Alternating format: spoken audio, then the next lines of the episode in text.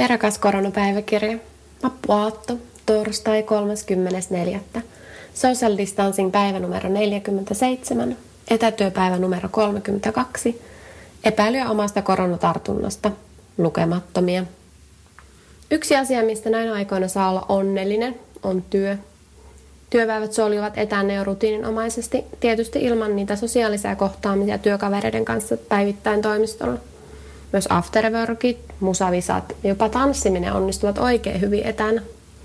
Työpaikkaliikunta on vaihtunut fyysisten nyrkkeilytreenien sijaan sellaisiksi, että työkaverit tulevat nyt mun olohuoneeseen jumppaamaan Teams-videoyhteyden välityksellä.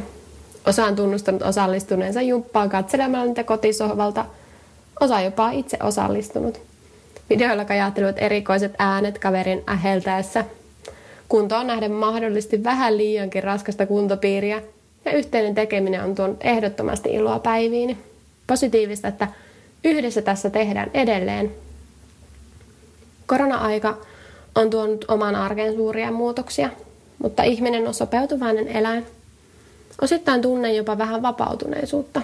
Yhtäkkiä olenkin vain kotona. Minun on aikaa touhuta ja opetella asioita, joihin ei mukamas normaalisti ole aikaa.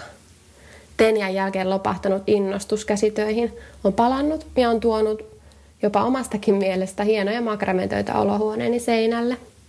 Venyttelyt on kovassa käynnissä, mahdollisesti tavoitteena venyä spakaattiin vielä joku päivä. Jopa jumppatreenitkin ovat tarvinneet tavoitteen. Miesten punnerrukset. Ehkä sitten jaksan joku päivä livenä tehdä niitä, kun nähdään. Korona-arkeen on myös vaihtelua tuonut se, että etsin uuden lenkkipolun, testaan uutta ruoka- tai leivontareseptiä – Olemme alkaneet ilahduttaa naapureiden kanssa toisiamme viemällä oven taakse erilaisia leipomuksia.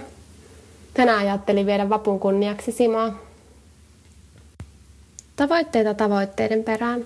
En uskalla ihan kirkkain silmin luvata, että kaikki edellä mainitsemani tavoitteet tulisi välttämättä täysin toteutumaan. Mutta sen sijaan lupaan, että se suurin kaikista tavoitteistani, jota kohden mennään yhdessä, se tulee toteutumaan. Se on selviytyminen. Kyllä me tästä selvitään. Nyt taidan maistaa sitä simaa vielä ennen kuin viitsin viedä vieraille. Valmistin sitä tuossa alkuviikosta ensimmäistä kertaa elämässäni. Ei kun klaade vappen.